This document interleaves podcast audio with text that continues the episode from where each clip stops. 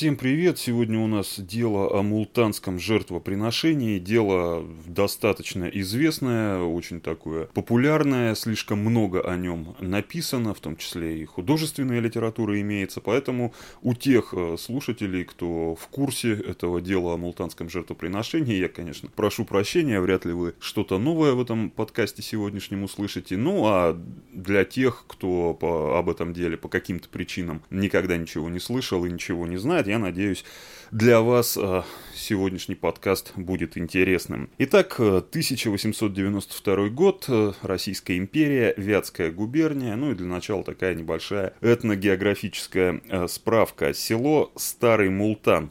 Село достаточно большое, больше 100 дворов оно насчитывает, людей много проживает. Вот примерно на треть его населения составляют русские православные. Вообще их храм православный в этом селе имеется. Две трети жителей Старого Мултана это удмурты, или как э, тогда их называли, ватики. Удмурты в массе своей, конечно, э, сохранившие свои традиционные языческие верования, но среди них много и крещенных, и позднее, в дальнейшем э, рассказе станет понятно, почему я об этом говорю, будет там всплывать так или иначе вот этот момент, что в головах у этих людей, ну, такой симбиоз уже находился, то есть нельзя их было назвать такими стопроцентными язычниками, нельзя их было назвать там какими-то стопроцентными христианами, все у них вот это дело так или иначе перемешалось. По соседству с этим старым мултаном находятся еще две э, деревеньки такие поменьше, Анык и Чулья, они полностью и та и другая полностью русские. И вот 5 э, мая 1892 года из деревни Анык в деревню Чулья идет 16-летняя э, девушка Мария Головизнина. Она к родственникам к своим отправилась. Две дороги вели из одной деревни в другую. Одна такая большая, она огибала лес, и по ней не ходили, а ездили. То есть, если там на телеге кто-то отправлялся, естественно, по лесу там проехать было невозможно, двигались по этой вот длинной широкой дороги. Ну а если же человек шел пешком, то, как правило, крестьяне вот из одной деревни в другую, там расстояние небольшое, они ходили напрямик через лес. И вот эта самая Марфа Головизнина, она двигается через лес и видит э, лежащее человеческое тело. Это вторая половина дня уже была, э, то есть лежит э, какой-то мужчина, как позднее эта девушка будет показывать, голова у него была накрыта. Собственно, внимания никакого она на этот факт не обратила она решила, что это пьяный человек лежит. Ну, как говорится, эко-невидаль в деревенской среде. Что-то вот товарищ перебрал, ну, проспится и пойдет домой. Чего его, собственно, трогать. Поэтому совершенно спокойно отправилась она в эту чулью, там э, у родственников заночевала и на следующий день пошла обратно к себе в Анык той же самой дорогой. И э, вот здесь уже ни, ничем голова накрыта не была. Более того, вот страшный момент самой головы не было. Вот это она увидела прекрасно, что лежит тело без головы. А кровоподтеки, которые были, и, собственно, почему она не обратила на них внимания накануне 5 мая, когда шла. Дело в том, что там заболоченная местность. И, собственно, этот человек, он лежит на таких бревнышках, которые специально туда крестьяне накидали, чтобы удобнее было ходить. И вот эта вот заболоченная местность, там периодически проступает вот эта вот ржавчина болотная, которая в общем-то, с кровью вполне себе э, похожа. Вот она решила, что это вот эта вот болотная ржавчина вокруг, вокруг тела. В общем, она, естественно, в панике, срочно бежит домой, сообщает родне. Родня, э, что называется, вызывает полицию. Ну, понятно, как вызывают, то есть садятся, э, несутся там в ближайший населенный пункт, где есть э, полицейские исправники, ясно, что это все не быстро происходит. Надо доехать, надо там на месте обо всем рассказать. Там должны снарядить э, кого-то из полиции. Соответственно, первый официальный чин на вот этом самом месте появляется только 8 мая. То есть через двое суток после того, как эта Марфа Головизнина тело обнаружила. 8 мая урядник по фамилии Соковников э, прибывает на место. Перво-наперво он организует дежурство, хотя что там уже дежурить? Э, собственно, прибывая на место, допрашивая эту Марфу, там уже становится понятно, что за эти два дня тут что-то происходило. Во-первых, там э, притоптано вот эта вот самая местность. Во-вторых, тело опять поменяло свое положение, лежит не так, не, не, не в том виде, в каком его эта самая Марфа заставала. То есть э, совершенно понятно, что какие-то люди здесь были в эти двое суток и какие-то манипуляции с этим телом производили. И, кстати говоря, вот этому самому Соковникову, уряднику, в голову не приходит простой вопрос. То есть, если кто-то здесь был, что-то с этим телом делал, где эти люди, кто эти люди? Если бы это были какие-то случайные прохожие, вот как эта самая Марфа, ну, они бы поступили, как эта самая Марфа, они бы с криками «караул, караул, что тут делается?», они бы побежали сообщать властям о своей страшной находке. Но кроме Марфы, никто к властям не обращался. Ну, как-то вот Соковников абсолютно в эту сторону не думает. И вообще надо сказать, что полиция в этом деле будет работать очень топорно, крайне непрофессионально. И как-то у нас э, есть вот э, подкаст про московское дело студента Данилова, где как раз-таки наоборот московская полиция, вот между двумя этими делами 30 лет, дело студента Данилова это 60-е годы 19 века, там наоборот, там столичная полиция отработала супер профессионально и, собственно, только благодаря вот этому профессионализму и умениям полицейских дело удалось распутать. Здесь же крайняя топорность, э, крайний непрофессионализм, ну, очевидно, потому что, да, это не Москва, это Вятская губерния, это глухая провинция, где, в общем, не так много, наверное, высококвалифицированных кадров. 10 мая урядника Скаковникова на месте сменяет э, пристав Тимофеев, э, человек рангом повыше, приезжает разбираться, что тут произошло. Он распоряжается выкопать яму, в эту яму накидать льда и снега. Ну, несмотря на то, что май месяц на дворе, все равно лед и снег у крестьян есть в погребах. Они продукты так хранят, в том числе и летом. Вот крестьяне из своих погребов тащат лед, тащат снег, туда кладут это безголовое тело, э, закапывают землей до похорон. Труп э, вот в этой яме проведет целый месяц. Неоднократно будут его раскапывать, закидывать туда новый лед и новый снег, потому что все это дело будет э, естественным образом таять. Только через месяц проведут вскрытие. Но тут нет э, никакой халатности. Дело в том, что, и это тоже важный момент, 1892 год по тем краям свирепствует одновременно и холера, и тиф. Идут эпидемии. Собственно, у врачей э, их, во-первых, не так много, а вот работы у них, что называется, навалом. Только спустя месяц сможет приехать уездный врач на то, чтобы провести вскрытие. Ну а пока суть до дела, пока вот этот самый пристав Тимофеев работает на месте, там э, происходит следующее. То есть за его работой наблюдают одновременно удмуртские крестьяне, вот эти ватики, пришли посмотреть, что происходит. И одновременно там находятся русские крестьяне. И вот эти самые удмурты, они ему, пока он там осматривает место происшествия, что-то там себе соображает, они ему подсовывают вот эти вот щепки, палки вот от этих бревен, на которых тело лежало, и говорят, вот здесь вот кровь. Урядник Тимофеев, пристав, прошу прощения, Тимофеев, он не желает их слушать, смотрит, говорит, никакая это не кровь, это ржавчина, все выкидывает их куда-то в кусты, типа, все мне не мешайте.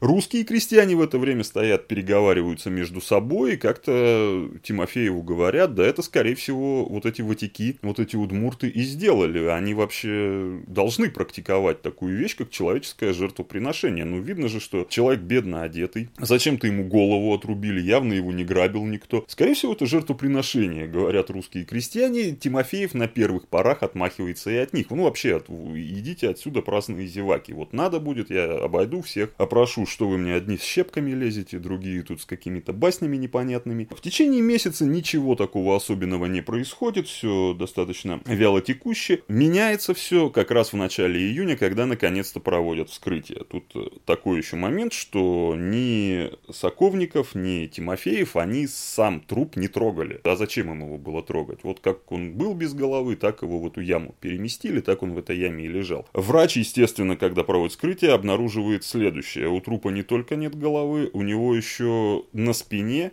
надрез сантиметров в 20, очень глубокий, а внутри отсутствует сердце и легкие. Ну и врач э, в своем заключении медицинском указывает, как все происходило. То есть, ну, во-первых, там э, сразу было понятно, что голову отрубили еще живому человеку, об этом говорила, э, короче говоря, тромбы такие вот в артериях появились, то есть уже не у трупа голову отрубали. А при жизни все это произошло. И второе заключение врача, что вот этот надрез и удаление внутренних органов сердца и легких э, произошло в течение не позднее 12 часов после смерти. Потому что края этой раны, они успели вернуться, собственно, в исходное положение. Если бы это произошло через, там, позже, чем, ну, допустим, через сутки, через двое, то уже началось бы трупное окоченение, и в свое естественное состояние вот эти края раны не вернулись бы. Ну и, естественно, такие новости для полиции становятся просто вот таким э,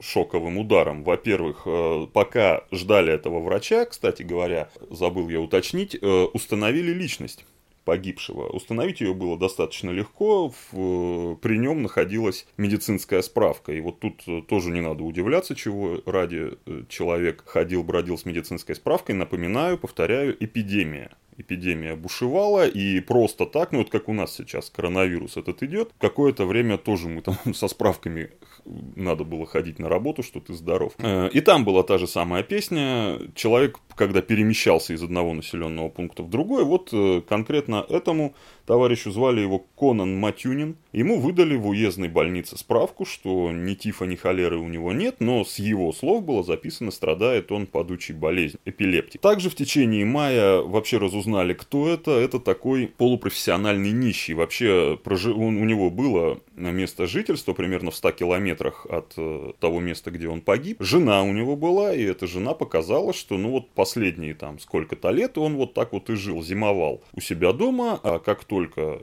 весна приходила, становилось тепло где-нибудь так в апреле, он отправлялся и весь вот этот теплый сезон ходил, бродил по окрестностям, собирал подаяние. Вот, собственно, вся его жизнь была. То есть нищий, бродяга, да плюс еще убитый вот таким вот зверским способом, и плюс у него, помимо того, что голову ему отрубили, еще и легкие достали вместе с сердцем.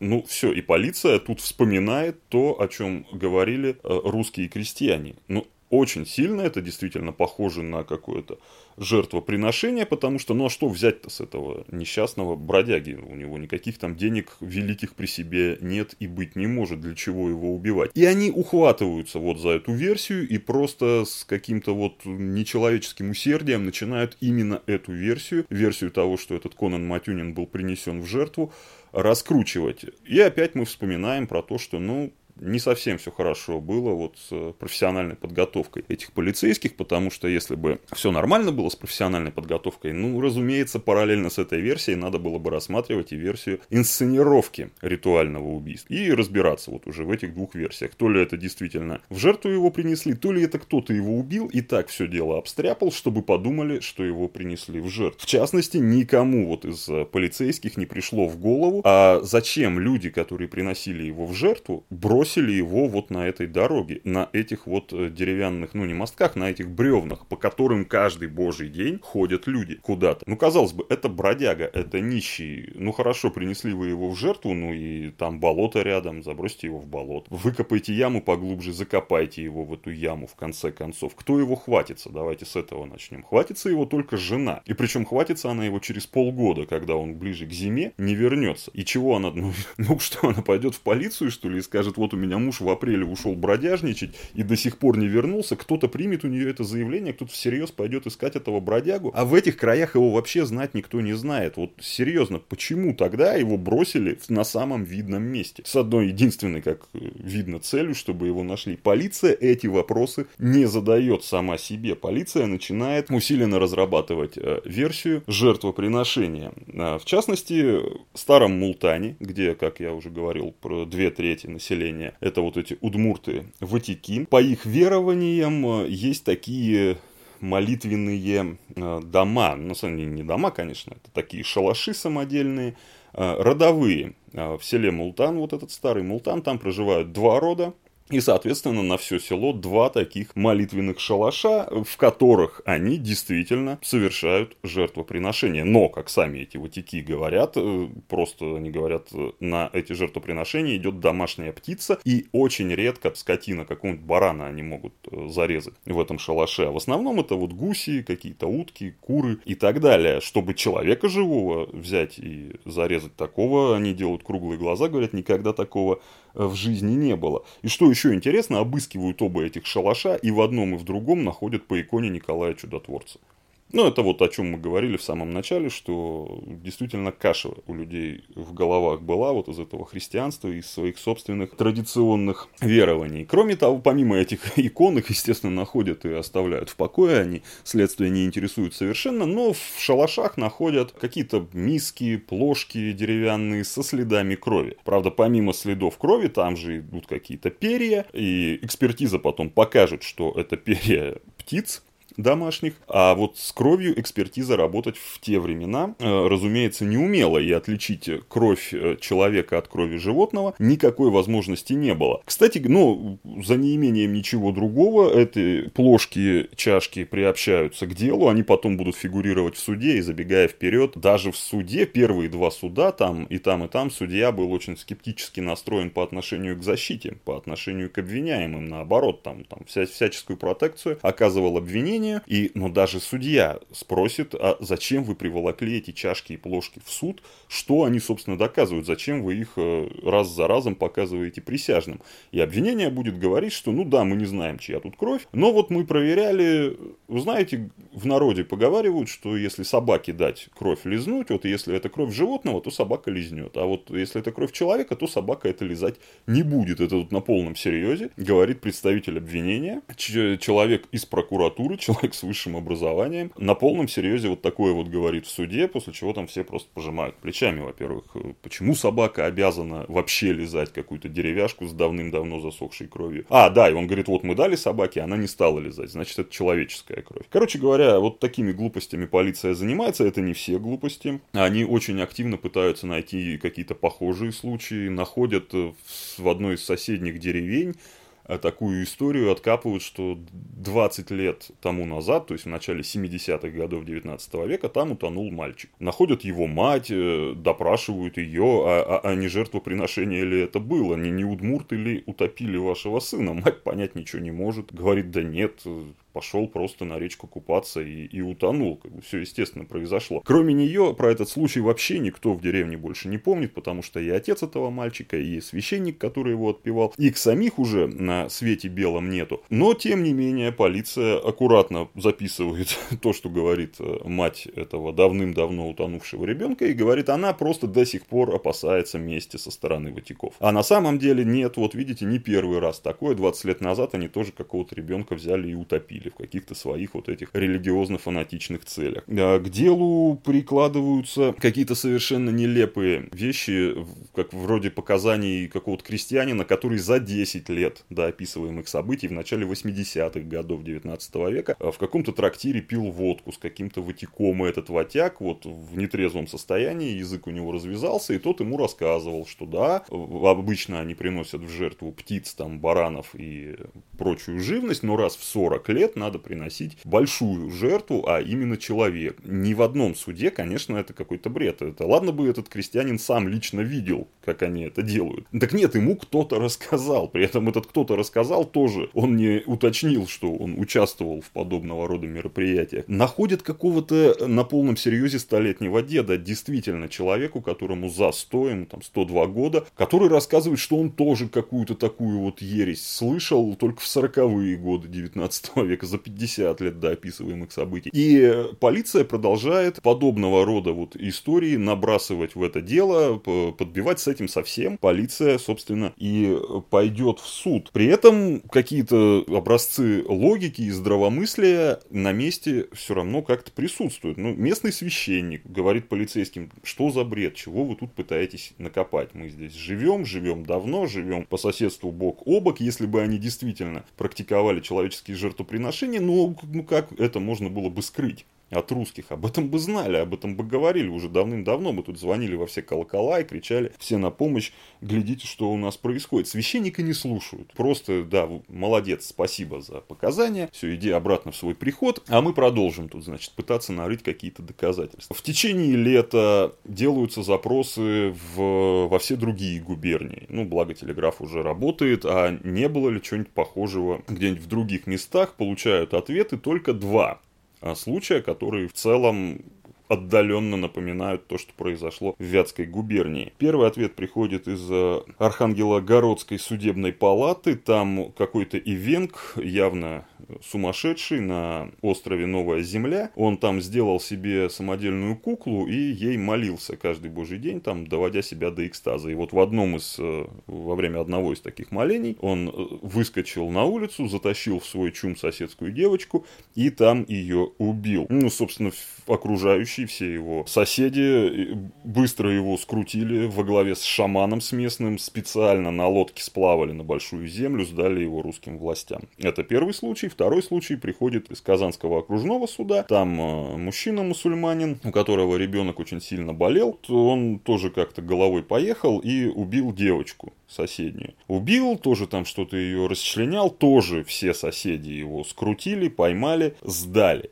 И эти вот две истории они тоже подшиваются в дело, говорят, видите, не единичный случай, хотя, ну, разница, она же очевидна, просто очевидна, там вот те дела, которые пришли вот с этим Ивенком и с этим мусульманином, совершенно очевидно, что там речь шла о психически нездоровых людях, о, о том, что и там, и там эти убийства были подробнейшим образом расследованы, доказаны, и самое главное, и в той, и в другой истории видна просто невооруженным глазом, она просто на первом месте стоит, бескомпромиссное осуждение подобных вещей соплеменниками, которые, во-первых, сами их крутили, вязали, и, во-вторых, сдавали властям и активно участвовали в этом расследовании. То есть сами и венки, и сами вот соседи этого второго персонажа, они были поражены, возмущены и шокированы тем, что произошло. Но, тем не менее, пока суть э, до дела, полиция не просто собирает все вот эти истории аккуратненько в папочку, она ведь и проводит аресты в старом Мултане. Тут, если начать э, перечислять всех, кого они там арестовали, это мы очень надолго все это затянется, и, скорее всего, логичным образом мы с вами там запутаемся во всех этих именах. Э, всего 12 человек, 12, 11 ватиков и один русский попадают в итоге в камеру, и проведут они там не месяц, не два и даже не год. 12 человек, э, каждому там своя роль приписывается. Один там самый пожилой, говорят, что вот он у вас, э, вот этот главный шаман, главный вдохновитель. Один э, вроде как ездил 5 числа на мельницу. Ездил на мельницу с женой, и следствие говорит, вот, наверное, он в мешках как раз тело и вывозил. То есть, вот как мы говорили в самом начале, что там было две дороги, и на телеге надо было ехать по широкой широкой дороги. Вот он там остановился и на руках его туда донес. А одному какому-то доводят роль, отводят роль непосредственно убийцы. Непосредственно он э, вообще в этом старом Мултане был забойщиком скота. Его приглашали, платили ему деньги, если там надо зарезать свинью, а быка какого-нибудь забить и так далее. Ну, это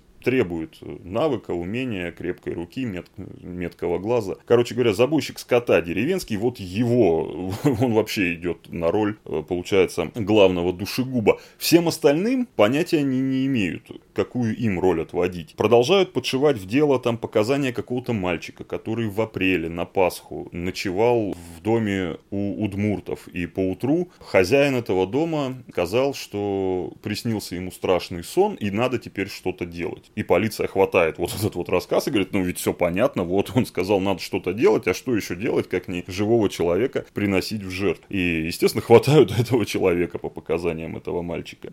При всем при этом обвинение уже до суда остается не так много времени, прекрасно сторона обвинения понимает, что ну, все э, вот эти вот карты, которые у них на руках, ну, это глупость, это несерьезно, это ну, совершенно недостаточно. А между тем уже то ли отступать они никуда не хотят, то ли действительно настолько верят вот в свою правоту, что действительно это удмурты совершили ритуальное убийство, что незадолго до первого суда, а первый суд состоится 10 декабря 1894 года, это будет Сарапульский окружной суд, а, то есть к тому моменту пройдет уже больше двух лет больше двух лет с момента убийства, уже полиция идет просто на откровенные фальсификации, на откровенные подлоги. То есть э, заявляется в полицию, вот незадолго до суда, на дворе 1894 год, какой-то крестьянин, который приносит из вот одного из этих двух молитвенных шалашей, которые осматривали еще в 1892 году, волос.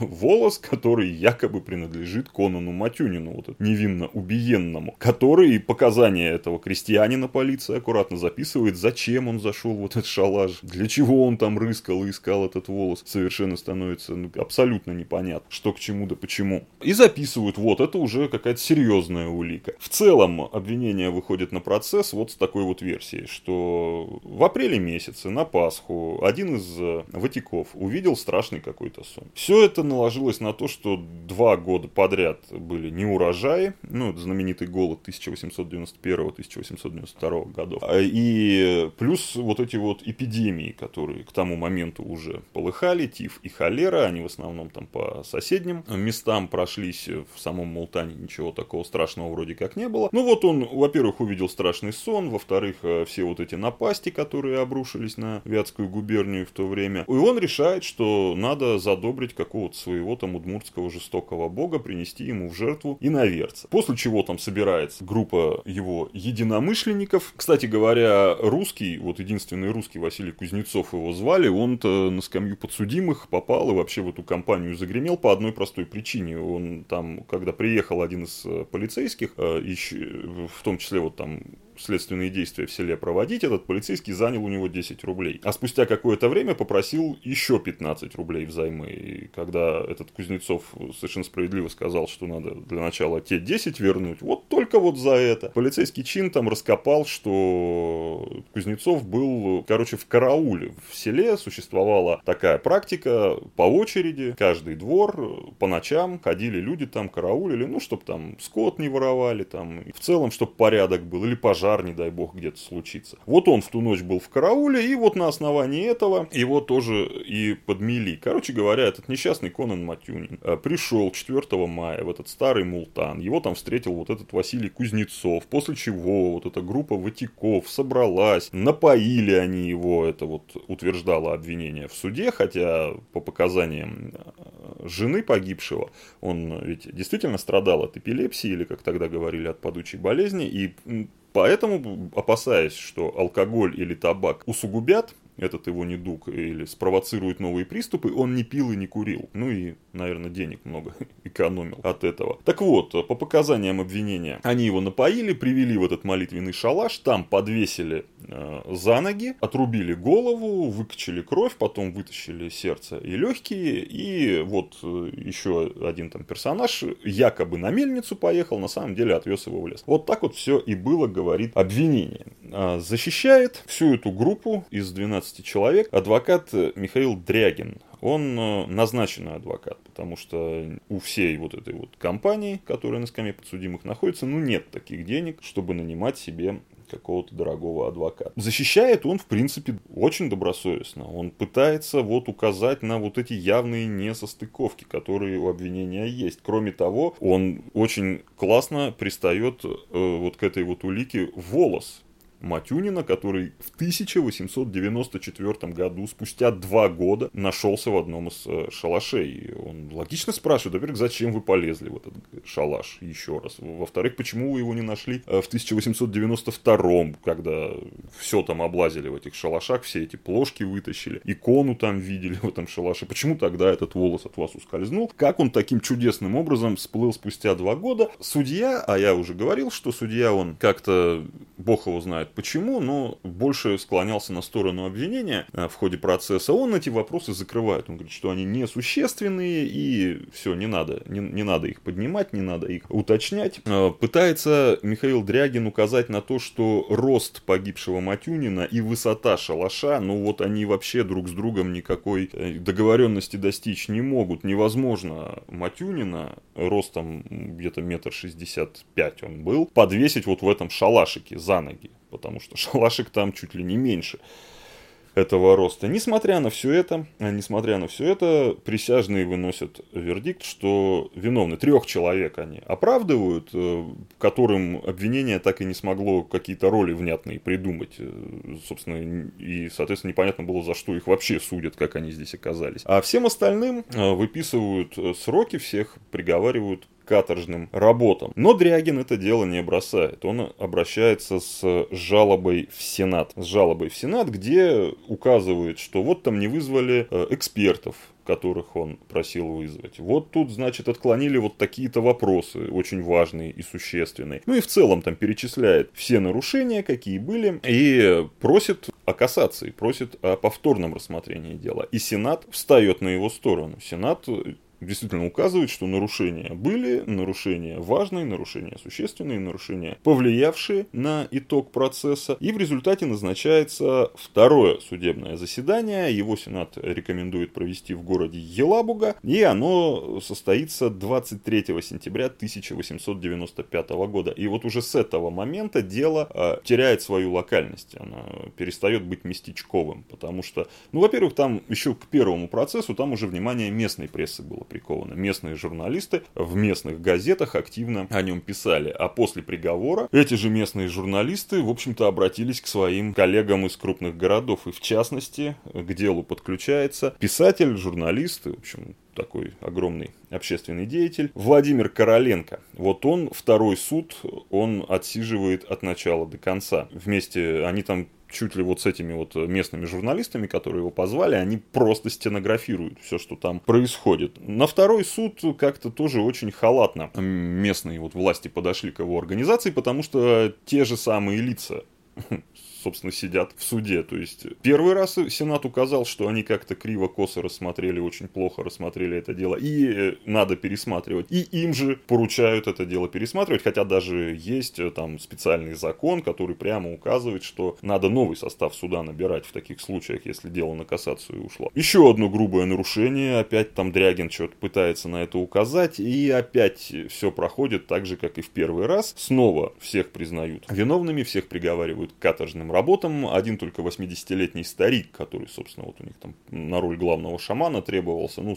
судя из-за того, что 80 лет, он приговаривается просто к ссылке в Сибирь. Остальные получают э, сроки каторжных работ, э, разные по своей длине. Но это все уже происходит в присутствии Короленко. И Короленко начинает шумную очень кампанию. Собственно, уже даже во время самого процесса она начинается. Об этом уже пишет столичная пресса. Об этом деле уже знают, знает абсолютно вся читающая Россия. Все, кто умеет читать, об этом деле знают. Это очень нервирует обвинение, сторону обвинения, местную прокуратуру. Да и местный суд как-то не, не особо рад тому, что такое внимание к этому делу приковано. А Короленко, он просто неутомим. Он, во-первых, едет на само место преступления. Там каждый квадратный сантиметр там исследует. Вот лично для себя он убеждается, что эти несчастные ватики, которые сидят на скамье подсудимых, кстати, вот один из них, то есть э, тоже для понимания, и Короленко об этом напишет, когда во второй, второй приговор им будет вынесен, что они все, опять же, виновны, как и в первый раз. А вот один из этих вот удмуртов, их обвиняют в ритуальном жертвоприношении. Вот они такие вот недалекие темные язычники.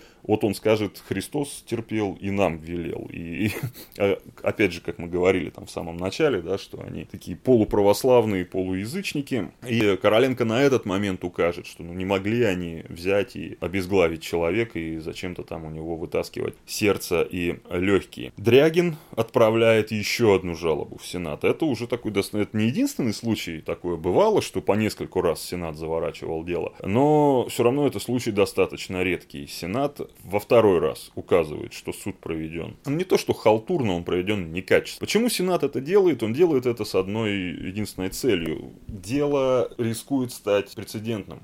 Если действительно какая-то группа людей, какой-то вот малый народ в Российской империи практикует человеческие жертвоприношения, ну, елки-палки, это очень серьезная проблема, с которой надо что-то делать. И если обвинять людей действительно в такого рода жутком преступлении, ну, это же не пьяная драка, да, была там, где пырнули человека ножом. Нет, это очень серьезно, то здесь, ну, просто должно быть все идеально выстроено идеально доказано. То есть правда здесь превыше всего. Совершали, да, конечно, конечно, понесут всю ответственность по закону. Ну а если не совершали, тогда, конечно, пойдут гулять. Но все должно быть идеально выстроено. И отправляют э, дело на третий пересмотр. Назначается суд третий уже на 28 мая 1896 года. Местом его проведения выбирается очень маленький городок Мамадыш. Ну, местные власти тем самым старались э, минимизировать влияние прессы на процесс журналистов туда понаехало очень и очень много, не смутило никого, что надо ехать в Мамадыш, а, не куда-нибудь там в более крупный город. И тут ведь что меняется? Усиливаются ряды защитников.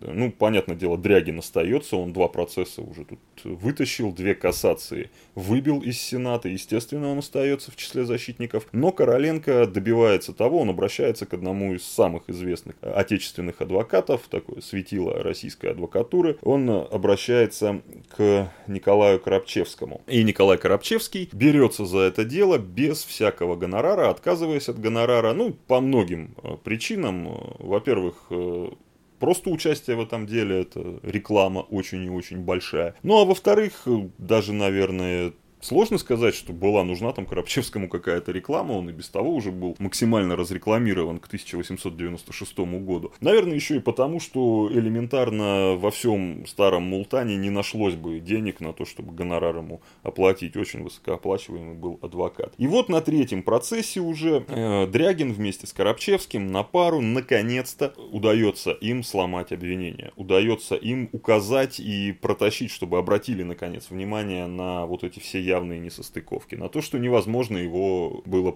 Матюнина этого подвесить в шалаше. Обвинение будет пытаться выкручиваться и говорить, ну ему сначала отрубили голову, а потом подвесили. На что Коробчевский будет говорить, а для чего тогда его надо было подвешивать, если голову уже отрубили, кровь, надо было кровь, да, правильно, ведь я понимаю вас, надо было кровь из шейных артерий собрать. Ну так все отрубили, собрали, зачем подвешивать тогда? Вы же в самом начале говорили, что его подвесили и отрубили голову. Чтобы в тазик кровища натекла.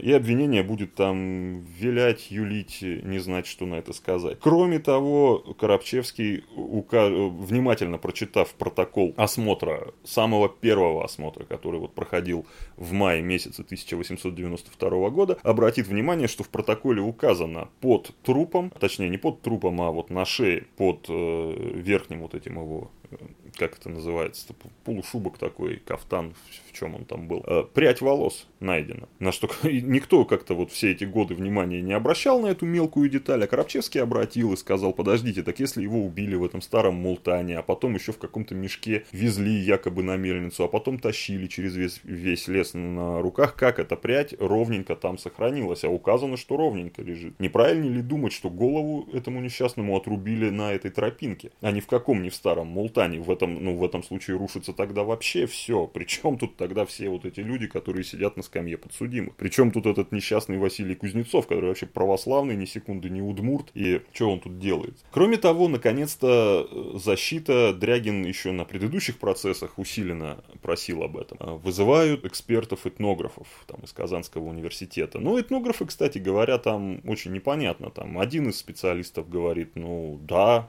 там в 18 веке 100% они практиковали человеческие жертвоприношения, ну вот конкретно этот народ Ватики. Но при этом, говорит он, там у них очень важно, это должен делать не какой не забойщик скота, а исключительно там жрец. И опять же, говорит, просто по всем вот этим вот э, факторам что они там легкие и сердце достали, а, допустим, печень на месте осталась. Говорит, не похоже был на то, что это вот их такой традиционный обряд, который повторяет этнограф в 18 веке где-то когда-то был, а в 19 вроде никто про него ничего не знает. Другой этнограф, наоборот, говорит, что да ничего подобного у них нет, во всяком случае, в последнее время, там, ну, не в последнее время имеется в виду, ну, на протяжении последних 100 лет, пока за ними наблюдают, какие человеческие жертвоприношения, зачем, первый раз мы об этом слышим. Короче говоря, присяжные, это все происходит 4 э, июня 1896 года, то есть к тому моменту прошло больше 4 лет, 4 года и 1 месяц с момента смерти Конана Матюнина. 50 минут совещаются присяжные и, наконец, выносят вердикт, что все невиновны, все свободны. И вот люди, которые, ну, по сути, 4 года они просидели в камере, трижды их вытаскивали на суд, дважды их приговаривали к каторге, наконец-то их отпускают по домам. Ну и, соответственно, да, сомнений в том, что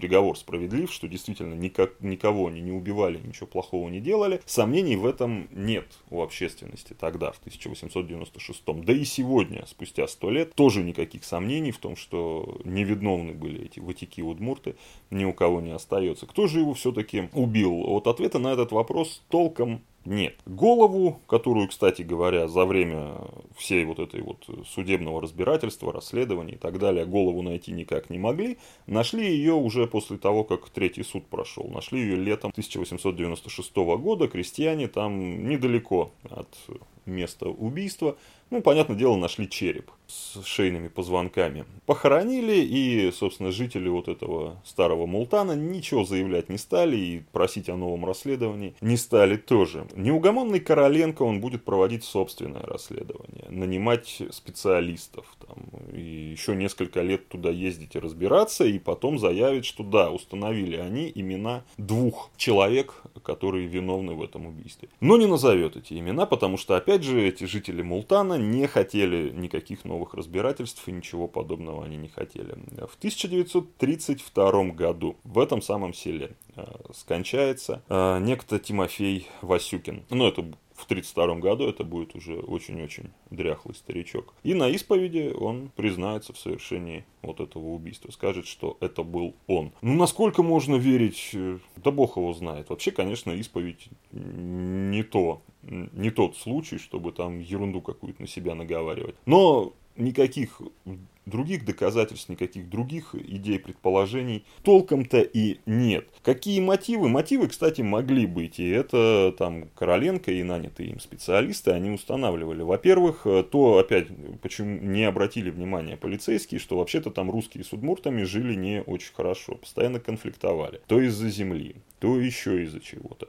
И вот этот Тимофей Васюкин вместе с еще одним крестьянином, чье имя, в общем-то, и не важно здесь абсолютно, они в свое время пытались перейти вот в эту общину старого Мултана, жить там. А тогда эти вопросы решались на сельском сходе. И приговор сельского схода должен был вот одобрить тот факт, что там какие-то две новые семьи сейчас поселятся в деревне. И их не приняли. И их не приняли, им отказали. И, соответственно, вот это вот убийство э, могли они совершить с двумя целями. А, первое – это просто, что называется, эмоциональная причина, просто отомстить, навести на этих вот соседей Ватиков, чтобы власти с ними очень сурово разобрались. Вторая чисто практическая. Если действительно там нескольких глав семей э, этих удмуртских сошлют на каторгу в Сибирь, то пойдет передел земли, в котором можно будет, наверное, принять участие. Может быть и так, конечно, может быть и не так. Ну, более-менее на правду это похоже. Здесь, по крайней мере, все сходится.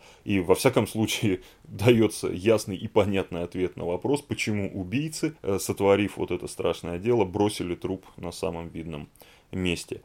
Чем это дело еще примечательно? Примечательно оно тем фактом, что лишний раз доказывает, насколько классно работала э, система судебная, ну и правозащитная, назовем ее так, в Российской империи в то время. Ну, механизм был практически идеальный. Да, мы здесь видим э, очень некачественную работу полиции, но то, что касается суда, ведь на самом деле, если в Думах я не особо согласен вот с этой точкой зрения, что, ах, обратите внимание, убили какого-то бродяжку, и из-за этого бродяжки идет вот такая вот катавасия. Там приезжает э, какой-то известный журналист, и этот известный журналист потом за собой везет какого-то дорогущего адвоката, который работает бесплатно. Сенат в Петербурге дважды это дело заворачивает назад. А ведь речь-то, вы подумайте, о чем идет речь. Убили э, нищего, никому не нужного. На скамье подсудимых сидят тоже ни, со, ни, ни черта не богатые крестьяне крестьяне, тоже нищие крестьяне из деревни Старый Мултан. Кому это все надо? Нет, я не согласен с этой точкой зрения. Все-таки, э, повторюсь, не в пьяной драке его ножом порезали. Э, тут достаточно серьезное дело. Действительно, у нас есть э, в Российской империи какой-нибудь малый народ, который такие зверства себе позволяет? Или у нас этого нет? Вот этот вопрос там решался. Поэтому и подходили максимально серьезно. Но и тот факт, что действительно, да, невиновных людей удалось отстоять, и закон к ним никаких вопросов не имел. Вот это очень и очень круто. Ну и завершить эту историю хотелось бы э, вот чем. Село Старый Мултан больше так не называется. Теперь он, это село носит название Короленко. И э, решение о том о переименовании, разумеется, в честь э, писателя, журналиста, общественного деятеля Владимира Короленко, который вот своей неуемной энергией и привлек такое огромное внимание к этому делу и, по сути, способствовал тому, что, чтобы невиновные люди наконец-то вышли из-под стражей, чтобы полностью оправдали их. Э, в 30-е годы уже 20 века, уже при советской власти, вот жители старого Мултана приняли решение вот, э, переименовать свой населенный пункт, у них это получилось, и с 30-х годов, то, то есть скоро 100 лет уже, как старый Мултан носит название Короленко. В Кизнерском районе Удмуртии это село находится. Спасибо всем за прослушивание. Пока.